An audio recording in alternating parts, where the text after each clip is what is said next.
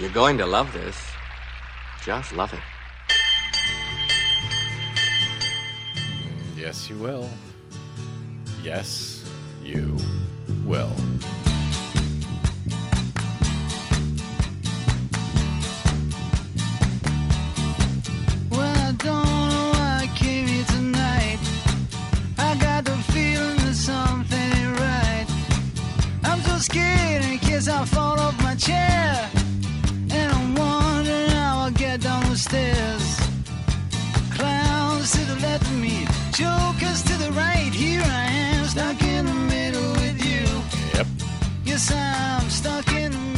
Yes. I am stuck in the middle with you from Pacifica Radio's KPFK 90.7 FM in Los Angeles.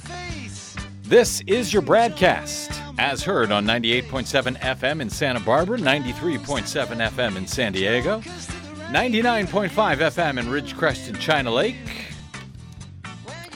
91.7 FM KYAQ on the beautiful Oregon Central Coast, and of course, coast to coast and around the globe on kpfk.org. On the Stitcher app, the TuneIn app, on the iTunes, the Progressive Voices channel, Netroots Radio, Indie Media Weekly, FYI Nation, Radio or Not, Radio Free Brooklyn, and many others, including Radio Sputnik, now five days a week. I'm Brad Friedman, your friendly investigative blogger, journalist, troublemaker, muckraker, and all around swell fellow from bradblog.com. Uh, joining you for another action packed adventure that we call the Bradcast. Uh, you can run, but you can't hide. And we've got lots to get to on today's show, including your phone calls. Yes, we are live in the uh, beautiful KPFK Pacifica Radio studios this afternoon. So, uh, as we try to do on Wednesdays, we will try to get uh, to open up the phones to whatever you might want to talk about today. Our phone number, if you want to write it down, 818 985 5735. 818 985 KPFK. It has been uh, an amazing week, frankly, since the racist terrorist massacre at the Mother Emanuel AME Church in, in Charleston, South Carolina, uh, shortly after we went off the air last week uh, around this time. We've been spending a lot of time uh, over the past, boy, uh, four or five shows since then discussing the fallout, the causes. Uh, over the past week, and we'll probably be talking a bit more about that today, particularly if you want to. So, 818 985 5735 is our phone number for our listeners on KPFK. You should know you can, you can hear us five days a week. Uh, if you miss the show at any time, go to the KPFK archives, kpfk.org archives and download to your heart's content. Uh, before we get to my guest momentarily, a few news items this afternoon. The convicted Boston Marathon bomber Dzhokhar Tsarnaev has uh, apologized to victims today at his sentencing hearing in U.S. federal court. He was then sentenced to death. So that'll stop this sort of thing from happening again. More killings. Uh, a change in uh, the U.S. hostage policy. President Obama announced today that the government will no longer threaten criminal prosecution against the families of American hostages who are held abroad by groups like the Islamic State if they attempt to pay ransom for the release of their loved ones. Uh, who knew there was such a policy that you could be threatened with criminal prosecution? if you're uh, interested in paying ransom to get your loved ones out of being held hostage. Who knew? Uh, Democrats in the House and Senate today introduced a fix to the Voting Rights Act that was gutted by the uh, Supreme Court two years ago this summer. I think the uh, two, second two year anniversary is coming up in a week or so here. Uh, it does uh, a lot more. This this fix, this proposed fix, does a lot more than a previously proposed fix that was sponsored by uh, Republican Congressman James Sensenbrenner of Wisconsin uh, and a bunch of Democrats. But Republicans were not moving that one along anyway, so it appears the Democrats are now figuring, well, hell, they might as well go for a real fix to the law and then run on it in 2016. now seems to be a good time to do that. I hope to have more on this uh, on this this new fix to the Voting Rights Act a little bit later in the week. Uh, one of the things that the old proposed fix, the ones that uh, the one that James Sensenbrenner was in on, it would have carved out uh, photo ID laws. So we still would have had photo ID voting restrictions, which are still likely to disenfranchise hundreds of thousands of legal voters under that uh, under that previously proposed fix. So now we have a new one which actually expands the federal government's ability to protect the right to vote. But of course, we've got Republicans controlling both houses, so don't hold your breath for that to pass. But I suspect it will become an issue in the uh, in the 2016 elections. Um, we've also got some presidential horse race news today, as the wildly unpopular Louisiana Governor Bobby Jindal officially announces his entrance into the crowded race for the 2016 Republican nomination for president of the United States. And we will have some big, big Trump news coming up for you in, in a bit later on this hour. Yes, we were talking about it quite a bit, talking about him quite a bit on this show last week after he announced his intention to become a candidate for the 2016 race. That was just before Charleston happened. And some of you, I should add, scoffed at my take at the time uh, when we talked about Donald Trump last week. We will see who's scoffing now in a little bit. Uh, Fast Track Trade Authority, supported by Obama and uh, Republicans, passed in the Senate with the help of a number of Senate Democrats, which means the Trans Pacific Partnership Trade Agreement is most likely to be passed as well. In case you didn't hear the specific uh, Democrats who allowed this to pass in the U.S. Senate, let me repeat them once again Michael Bennet of Colorado.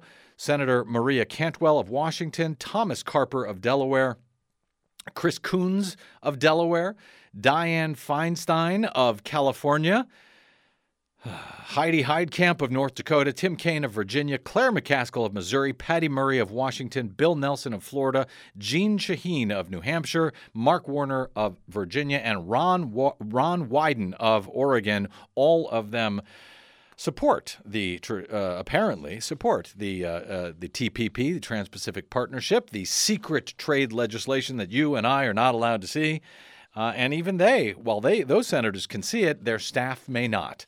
So they support it, and they'll be coming home for the July 4th holiday, I suspect, holding uh, town meetings and whatnot. If you'd like to give your opinion to any of those Democrats, for supporting this trade deal. I hope you will feel free to do so. Also, Desi Doyen will be joining us in a little bit for the latest Green News report this week. Uh, speaking of fallout, the right finds themselves in quite a bind now following the landmark climate encyclical issued by Pope Francis last week.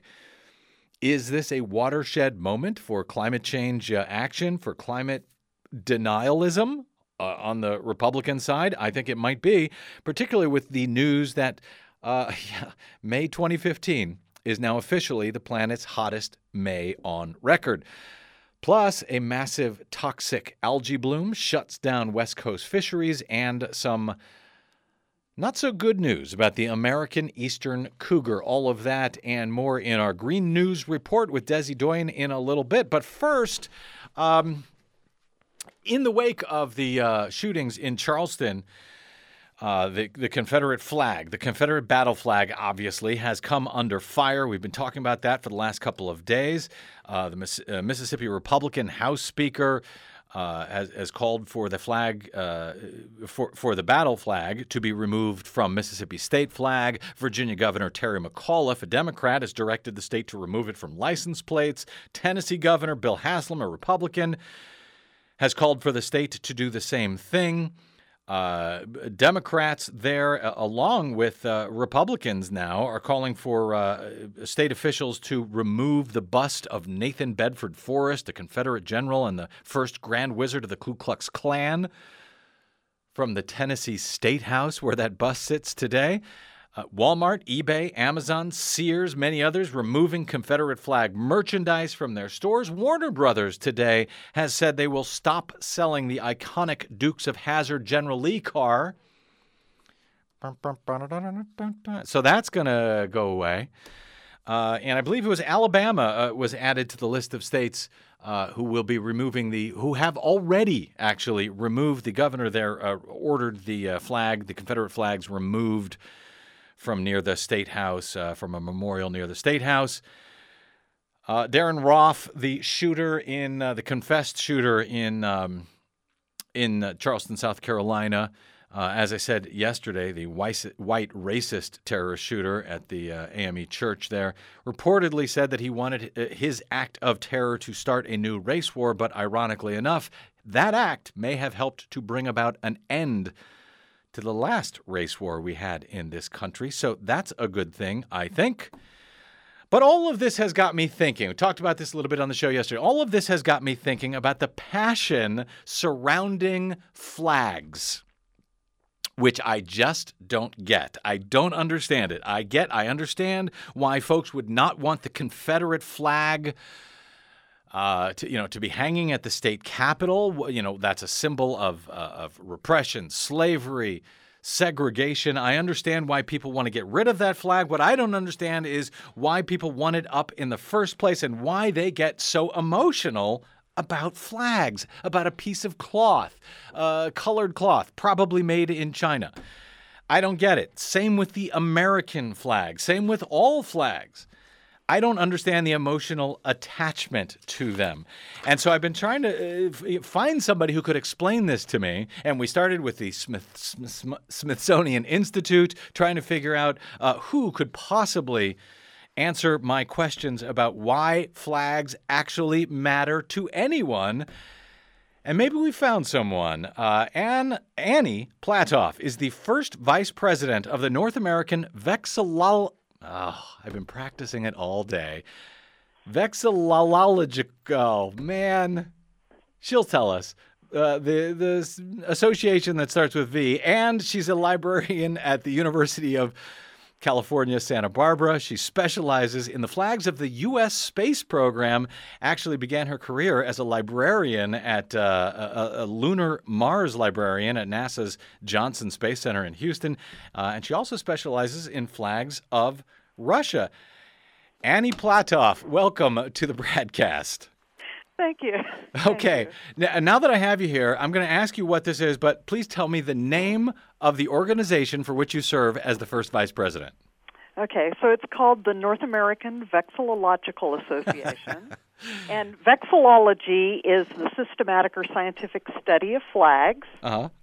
And uh, so basically, what we do is we not only like flags, but we investigate the underlying stories and the history and the emotions and the the uh, communication that flags send, just all aspects of flags. Well, uh, okay, and so uh, how did you become a vexillologist? And I said it correctly that time, I you think. You did say it all correctly. Right. So I started out, um, I was interested in flags as a child, and it just sort of emerged into reading more and more everything I could get my hands on about flags. I started collecting them. Mm-hmm. And then it wasn't until I was in college I found a book by a gentleman named uh, Dr. Whitney Smith. Mm-hmm. And he's the gentleman that actually coined the phrase vexillology. And he's so the one to blame. Okay. He is, he is. But he's really been an inspiration. Uh-huh. And uh-huh. he started the organization, uh, which we just call NAVA. Okay. And um, so he started NAVA and also an international federation of vexillological associations. And so there are people all over the world that study flags. We write scholarly papers and books about them. Mm-hmm. Um, we have conferences in North America every year wow. um, for the North American group. Yeah. And then there's an international congress every two years where people gather in different countries. There's an international congress of vexillology. There is. Wow. All right, before we get into why flags matter uh, and or why they have such an emotional resonance with people, which I, I actually don't understand uh, why they do, are, are, you able to help me understand how the use of a colored piece, and I realize a lot of this may be sacrilege to you, Annie, so I hope you take it in the, in the spirit it's intended, how, how a colored piece of cloth uh, became used to represent a group or nation uh, how, uh, or state. How did that come ab- uh, about? I assume it's actually a symbol of uh, or a remnant of war and or conflict. No. That, that's one of the basic areas. The word vexillology actually comes from the Latin word vexillum, And that's what those banners that the Roman legions used to carry Uh-huh. were called. So those were vexillums. So it did start out as a military thing. Mm-hmm. You know, it represented the legion and, and Rome as they marched around with those things. And if you think about the influence that the Romans had on Europe, you know, it spread and it became symbols of nation states eventually. And so, what is really interesting about them is it's not necessarily the piece of cloth, but it's what it symbolizes that is what is the emotional thing. So, people see the, for example, the flag of the United States. Mm-hmm. If you think about your childhood, you were indoctrinated into a social perception of that flag from a very early age. You know, in school, you said the Pledge of Allegiance. Right. You'd go to a ball game, you'd sing the national anthem. You'd go to a cemetery on Memorial Day or see a parade with soldiers, you'd see the flag.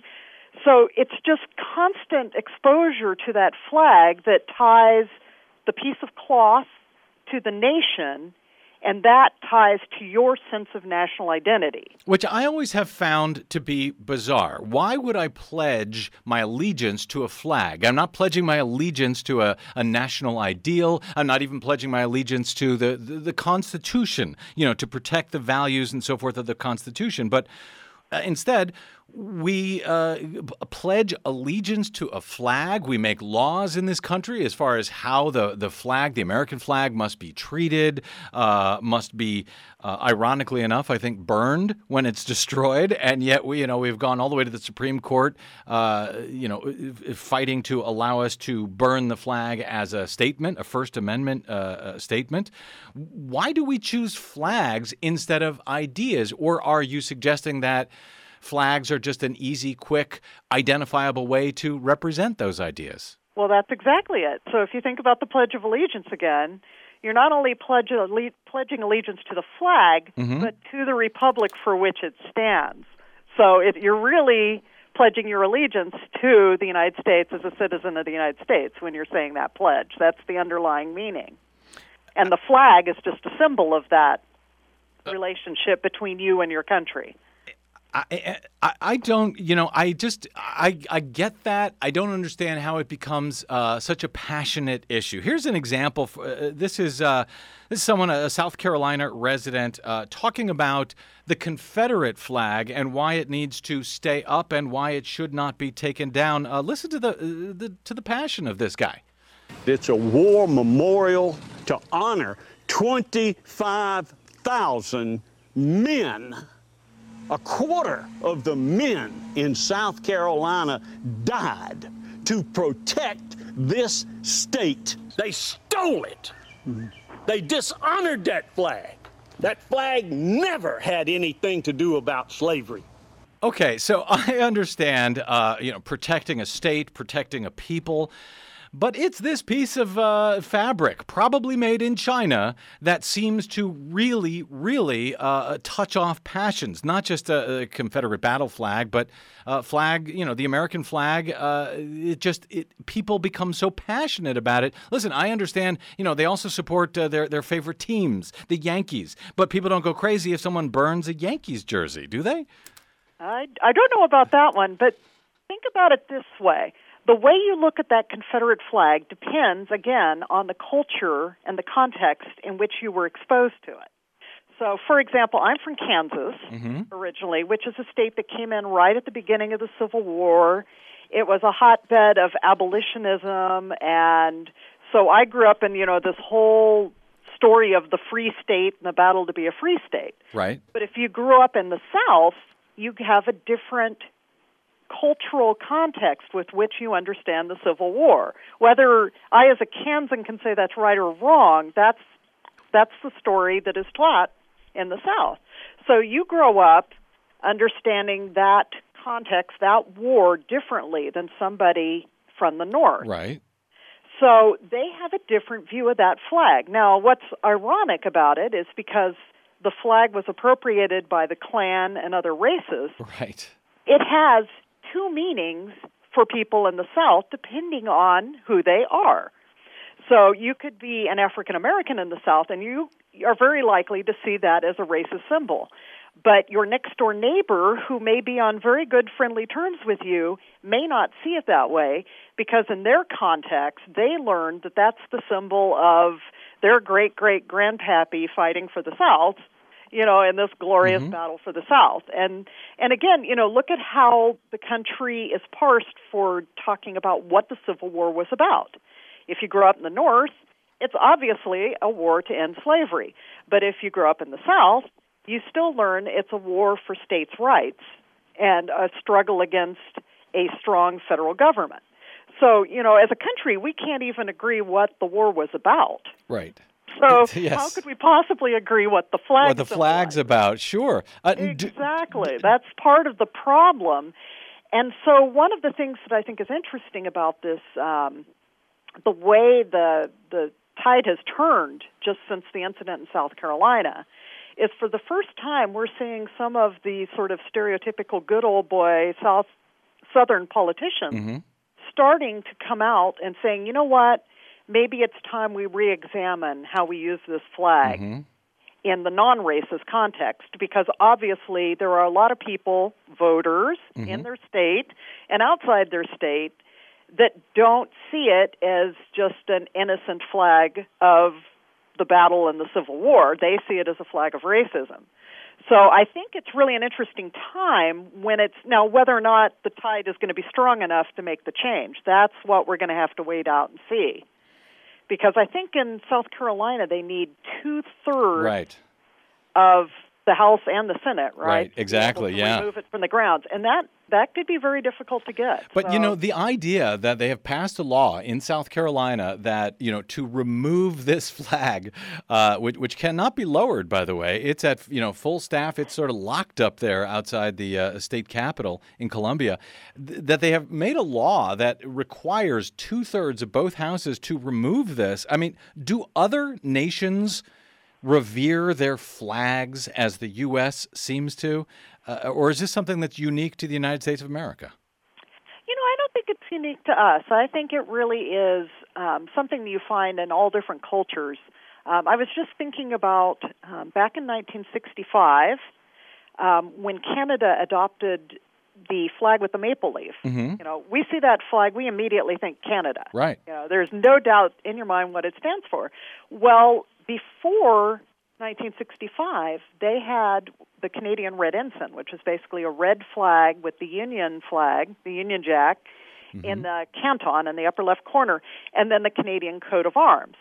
Well, if you think about the number of soldiers, so veterans, that fought in World War One and World War 2 mm-hmm. under that Canadian Red Ensign, for them it was a very difficult transition mm. because their sense of loyalty to Canada and service to their nation was connected to the old Red Ensign. So when the flag changed, that was very difficult for them. Now, I'm sure later on in life, now that they've gotten used to the new Canadian flag and really can feel that attachment to it, now they own the flag. But it takes a while when you have that transition for everybody to kind of get that sort of attachment to the flag where it now becomes the representation of your national identity. Boy, you know, it must be something within uh, my brain that just doesn't fire correctly. I, I suspect if I was, uh, you know, in the military perhaps, and and you know, was uh, the idea of fighting to protect uh, the flag, I might understand. I mean, I was inculcated, like you sug- uh, suggest, with the, uh, you know, saying the Pledge of Allegiance every day, and yet for some reason, um, uh, you know, I'm about as patriotic as can be. I, you know, love the Constitution. I love this co- country with all its flaws. But when it comes to the flag, it's the flag. It's kind of cool looking, but uh, you know, I I don't uh, see it. I don't worship it as a false idol, which I think a lot of people it verges on uh, the way a lot of people treat the flag. I still find it very bizarre. Uh, Annie Platoff, I want to, in just a few minutes we have here left, um, I know you collect flags yourself, and uh, I'd love to know about some of your favorite flags. But first, the uh, space flags. You wrote a paper for the Lyndon B. Johnson Space Center back in 1993. I was reading it today about flags on the moon. Uh, are, are those famous flags? I, I suspect people remember uh, the one that was first planted there. But uh, is that famous American flag and the other ones that are still planted on the moon, are, are they still there? Are they still sitting there after all of these years up on the moon. And what did you have to do with uh, flags and the space program back at the uh, Johnson Space Center? Well, I actually got interested in the flags in the space program because I worked at the Space Center, and I hadn't been there very long, and it just happened to be the 20th anniversary of the moon landing. And so I had seen an interview with a gentleman who had helped design the special flagpole. And so I, I was really inspired by the interview, and I thought, oh, this would be a great topic for a paper for a flag conference. so I went and interviewed him. And what's really interesting is because since there's no air on the moon. There's Right. no no breeze. They had to come up with a way to make the flag look like it was flying, so it wouldn't be just limp there on the pole. So they actually designed a special flag pole with a horizontal crossbar that they could extend. So that's why it looks like it's flying. And because the flag was really, really tightly wrapped, Mm-hmm. when you when you fold nylon really really tightly it gets wrinkled and the wrinkles actually add to the flying effect so what's really interesting about it is there was even a debate back in 69 about which flag they should put on the moon Oh. so somebody had suggested because there's a United Nations treaty that prohibits a country from claiming the moon or any other extraterrestrial object. So when we planted that moon, when we planted that flag on the moon, we weren't claiming that for We the U.S. Claiming it for Okay. the U.S. Exactly. It was more of a flag of exploration, Okay. like when somebody climbs Mount Everest and they take their national flag and stick it up on the top. They're not trying to take the mountain away from Nepal. They are saying, "Hey, look, I made it. You know, this is a great achievement." So that's exactly what the meaning of that flag was in that context. And so what's interesting is those flags we do know are still there. We don't know the condition that they're in exactly because they've been exposed to radiation all these years, which will tend to turn radi- um, it'll turn nylon kind of a darker color. So the white could be more of a beige, and then the the blue and the red could be at like a darker brown at this point. So we're not even sure if they're really red, white, and blue. Wow. Um, it's also the moon is pelted by these micrometeorites, Right. so it's possible that you know it could have holes in it from the micrometeorites. But we do know that at least five of the six flags are still standing because there's been um, a space probe that went back to the moon in recent years, and they've taken pictures of the landing sites Mm-hmm. and the photo analysts who are really good at viewing, you know, these pictures from way up and identifying things have actually been able to identify the flags. So we know five So- of the six of them are there. The, Five, these, well, five of the six are still standing. Right. The one from Apollo 11, we really don't have a way to know if it's standing or not because it was kind of close to the spacecraft. They didn't go as far away. So it's possible it may have blown over, but we're not really sure. blown over when uh, the uh, the, When the lunar off. module left. I see. Yeah.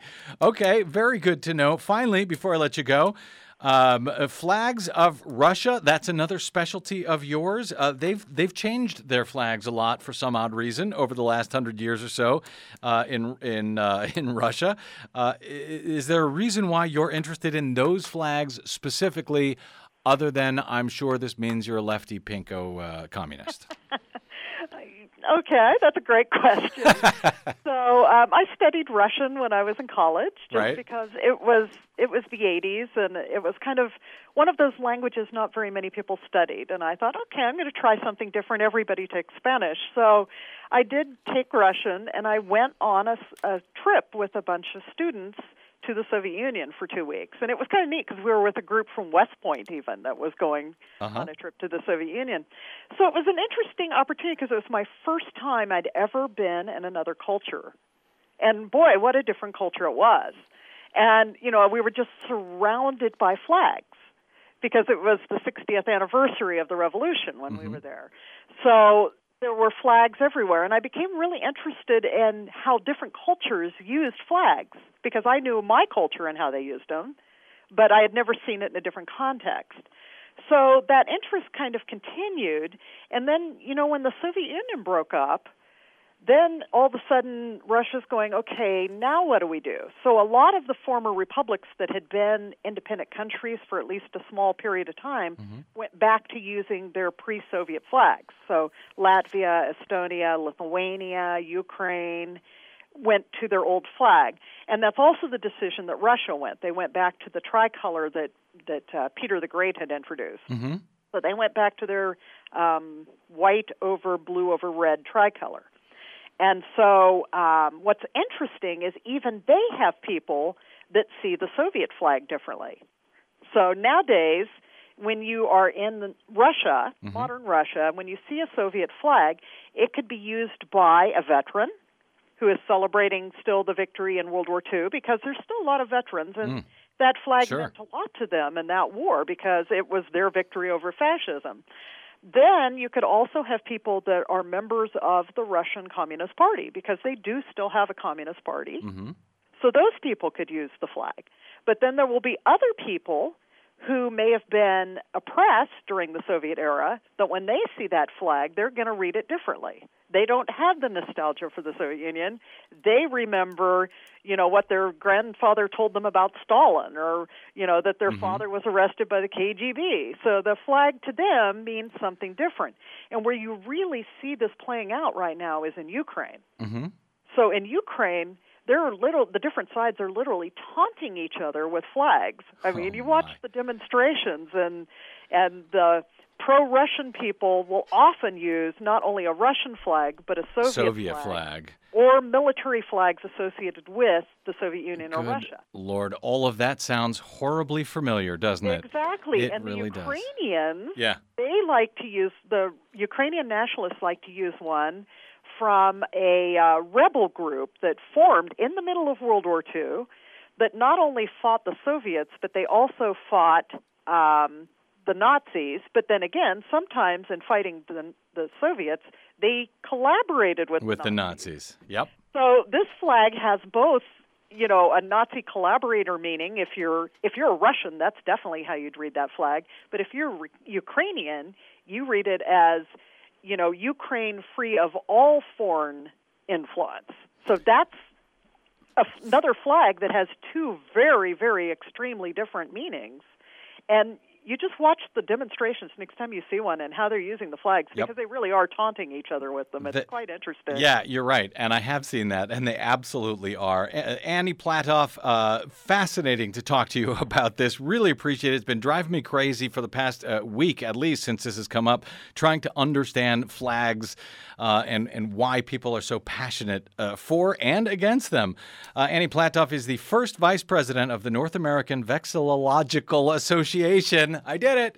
Uh, she's a, uh librarian at UCSB. It has been delightful to talk to you, Annie. We'll have to have you back uh, sometime uh, for a uh, Ask the Vexillologist uh, segment, and we'll have calls for you. Thanks, Annie. Great to talk to you. Okay, thank you so much. All right. Uh, wow. Okay. We're going to take a quick break and come back, uh, get back to some harder news, I suppose, at least uh, some Donald Trump news. Uh, and your calls at 818 985 5735. 818 985 KPFK, whatever you'd like to talk about. I'm Brad Friedman. This is your broadcast. Stay tuned.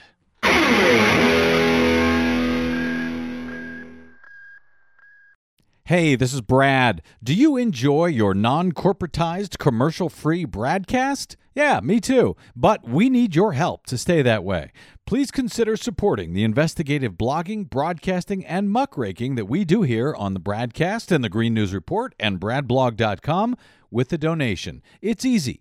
Stop by bradblog.com slash donate and drop a few dollars in the tip jar. You can make a one time contribution or an automatic monthly donation of any amount you like. It's easy. It'll take you about 60 seconds and you'll help me and Desi stay on the air to continue our troublemaking and muckraking without the corporate influence of anyone. Got it? Thanks. Stop by bradblog.com slash donate to help us out today.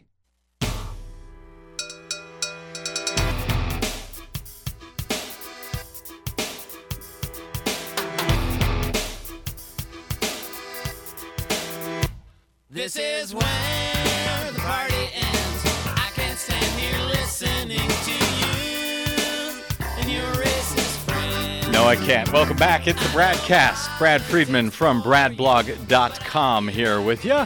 We'll be getting to your calls in a moment. 818 985 5735. Speaking of racist, we talked about how the bubble is now closing in on Republicans as their pathological denialism on race issues.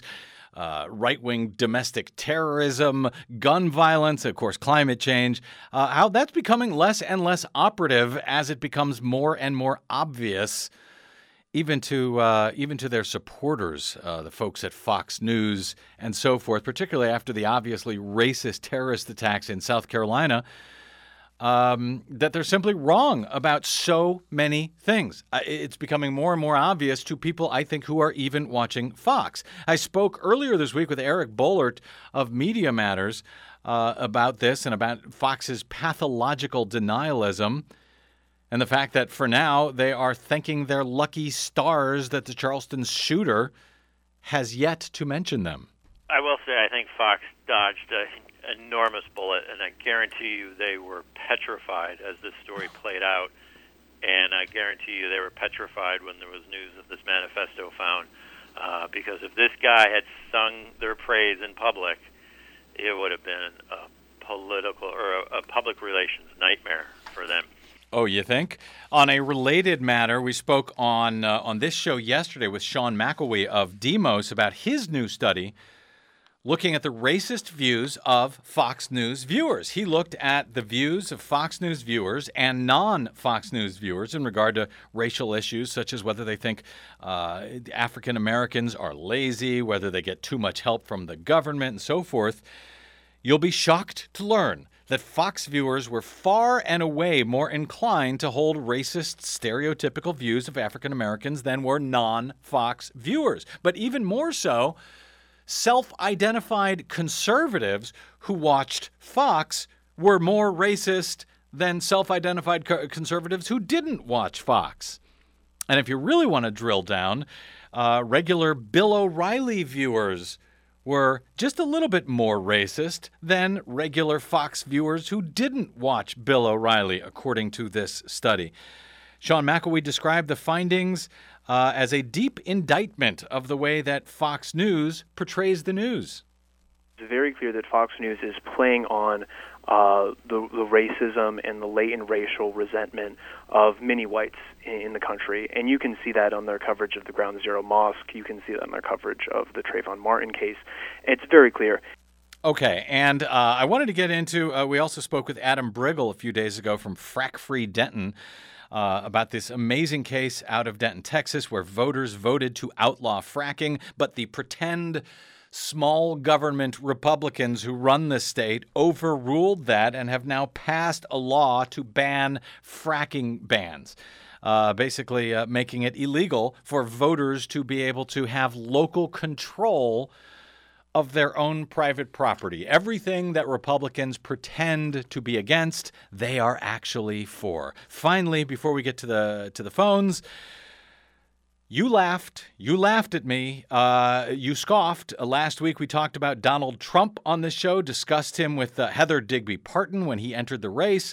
Uh, she seemed to agree with my take that Trump could do very well among the Republican Party, as insane as he sounds, after some 40 years of misbegotten Reaganist republicanism. Uh, he is uh, Fox News, but without the filter and they don't like admitting it. But that's what he is. And a lot of a lot of you folks, you tweeted, you uh, commented, you emailed, and you can email me now, bradcast at bradblog.com. You can tweet me at the bradblog.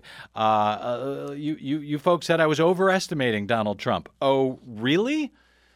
The shakeup in the Republican race for president. New numbers just in show businessman Donald Trump making huge gains. He's in second place in New Hampshire. The Donald Trump surge in New Hampshire is infuriating Karl Rove. How should Republicans handle Donald Trump? Uh, ignore him. Yeah. Well, uh, good luck with that. And I don't want to say I told you so because that's the name of one of Rush Limbaugh's books. But you know what? I told you so. Uh, the New York developer and reality television star is now in second place among the 2016 presidential candidates in a new Suffolk University poll of New Hampshire Republicans. He's behind only former Governor Jeb Bush. This is a poll of 500 likely GOP presidential primary voters. Uh, Jeb Bush has 14%. Donald Trump has 11%. Everyone else is in single digits. Donald Trump is currently beating Scott Walker at 8%, Marco Rubio at 7, Rubio at 7%, Ben Carson at 6, Chris Christie at 5, Rand Paul at 4, and the list goes on and on. Donald Trump has surged into second place just as I told you he would. You're welcome. Our phone number is 818 985 5735. 818 985 KPFK. Let's go to uh, uh, Roy in, here we go, Roy in Los Angeles. Hey, Roy, welcome to the broadcast. Oh, did I? Thank you for taking my call. Now, listen, when you get that vexillologist back on there, I'm going to be sure to call. Okay. Now, I'm from Charleston, South Carolina, Yeah. and I wish I had more time with you because what people are seeing now is just a phase. Back in 1977, myself and 13 other people, we had them to take down that Dixie flag off of the courthouse on the corner of Meeting mm-hmm. and Broad. That flag, what it symbolized, all you have to do is go to Charleston, go to Ashley Avenue and Fishburne Street. They have the same tree that they executed Denmark Vesey on. It mm-hmm. still stands in the middle of the street with a memorandum around it. So Charleston has got a got a got a background to it that people don't realize. There was one time Ch- Charleston was totally black. and we have had the Klan to come through Charleston, through that same Fishburne Street, and shoot up the street. And on their way back out, because they ran into the Ashley River uh, walk, uh, the Ashley River, they had to turn around and come back. When they came back, the beating that they got from the people on Fishville Street, back to Green, Sumter Street, Norman Street, they never investigated it. They never came back, so we knew it was the police. And you got to remember, the Klan uh, comes from the Confederate Army. Brad, I wish I had more time. I got some things I can tell you Roy. about You you did it. You you did a great job. You got in a lot in a very few minutes, and I re- and uh, an excellent pronunciation of vexillologist, by the way. Uh, really appreciate that. Denmark Vesey, you mentioned, uh, who who was hung at, at that tree. He led a slave rebellion. He was one of the founders of the Emanuel uh, AME Church, as I understand. right Correct? on Calhoun and Meeting. Yeah. That's right. I know about him. We live on Cal- Calhoun Street. It's called the Borough.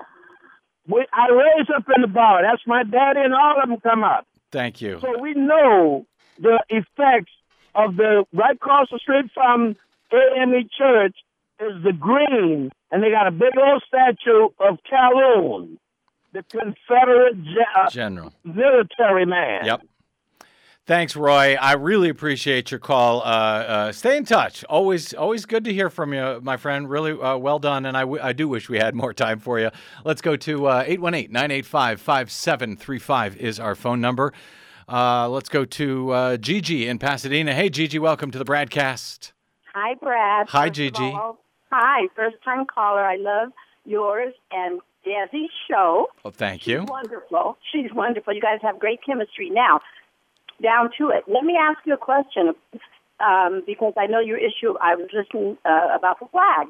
And Mm-hmm. then I want to make another comment, and then I'll hop off because I have a lot I could say too. I know you do. Uh, Pick your best go. one. On the- Go ahead. on the flag. Now, if we're, you know, do you, what do you think? I know it's a piece of fabric. I understand what you're saying, but Yeah. think about this. Let's say that tomorrow we wake up here and there all of a sudden appeared, is it swastikas? I never, I'm not never sure about that word. Right, swastika, yeah. Yeah, on on on on every, you know, all up and down Sure. the Bronx and all over America. Now, it's just a piece of fabric.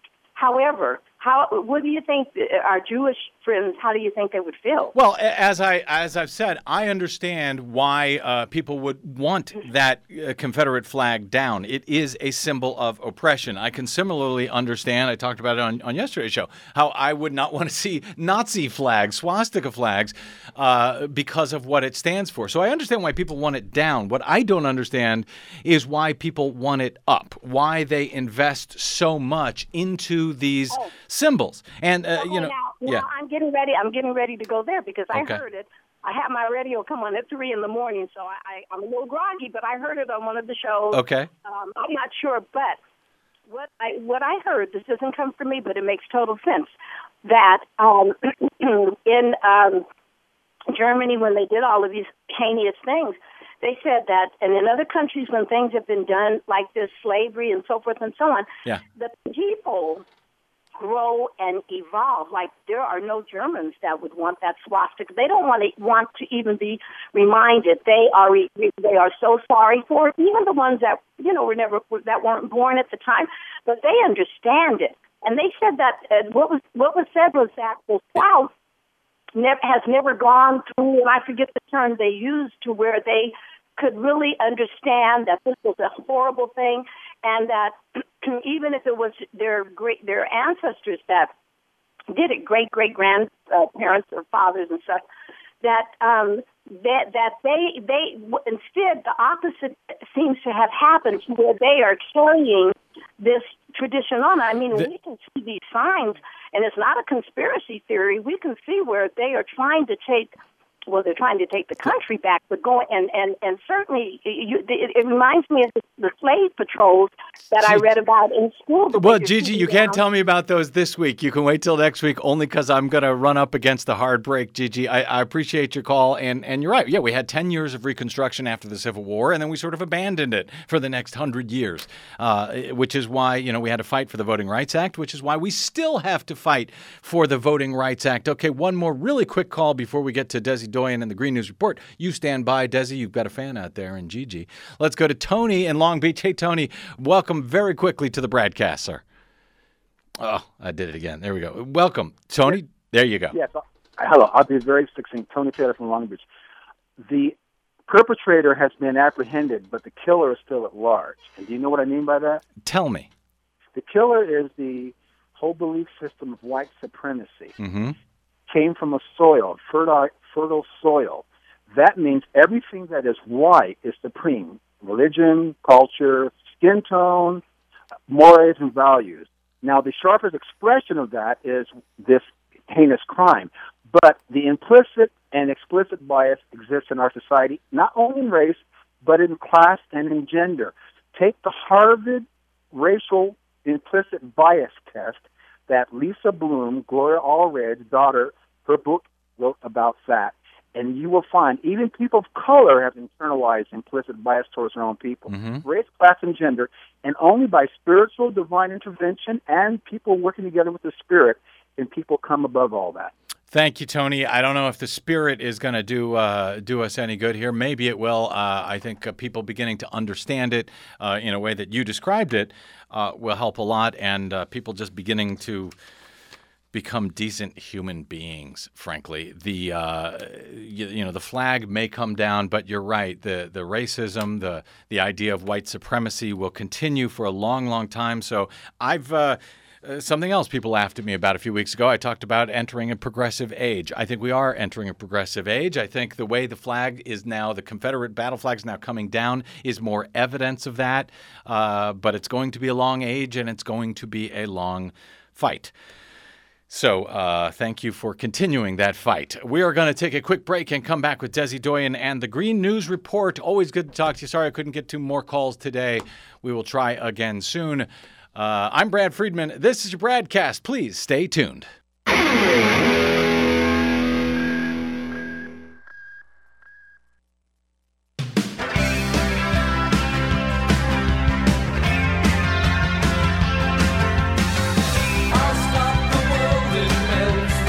Stop. Hold it. And melting for Desi Doyen. Uh, hey, Des.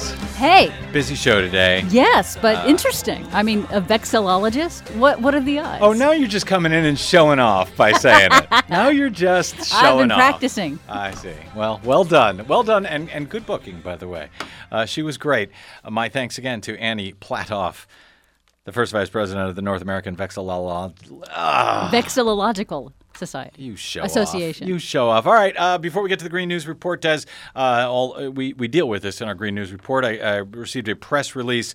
Um, from a group uh, inspired by Pope's encyclical. Catholic and evangelical leaders are now getting together, urging political action on climate change. They are now viewing this as a pro life issue. That's that's amazing and awesome. I think it, it could very well be a a what's the word I'm looking for? A watershed moment. A Mhm. watershed moment that gives permission for uh, religious groups to step forward and say, "Hey, we're supposed to be stewards, not destroyers." Uh, that would be nice. All right, let's get to it. We talk about this a little bit in our latest Green News Report. Essentially, what this papal encyclica is suggesting is that every Catholic should vote for the Democrat Party. Republicans in a bind after the Pope's landmark encyclical on climate change. This warm blob offshore is potentially a window of things to come. Record toxic algae bloom shuts down West Coast fisheries. May 2015, the planet's hottest May on record. Plus, the eastern cougar is off the endangered species list. But there's a catch. As always, a catch. All of those cougars and more straight ahead. From BradBlog.com, I'm Brad Friedman. And I'm Desi Doyen. Stand by for six minutes of independent green news, politics, analysis, and snarky comment. Do you agree with the Pope's moral mission on climate change? Excuse me? He has every right to have a view on it. Uh, that wasn't the question, Jeb, but good dodge. This is your Green News Report.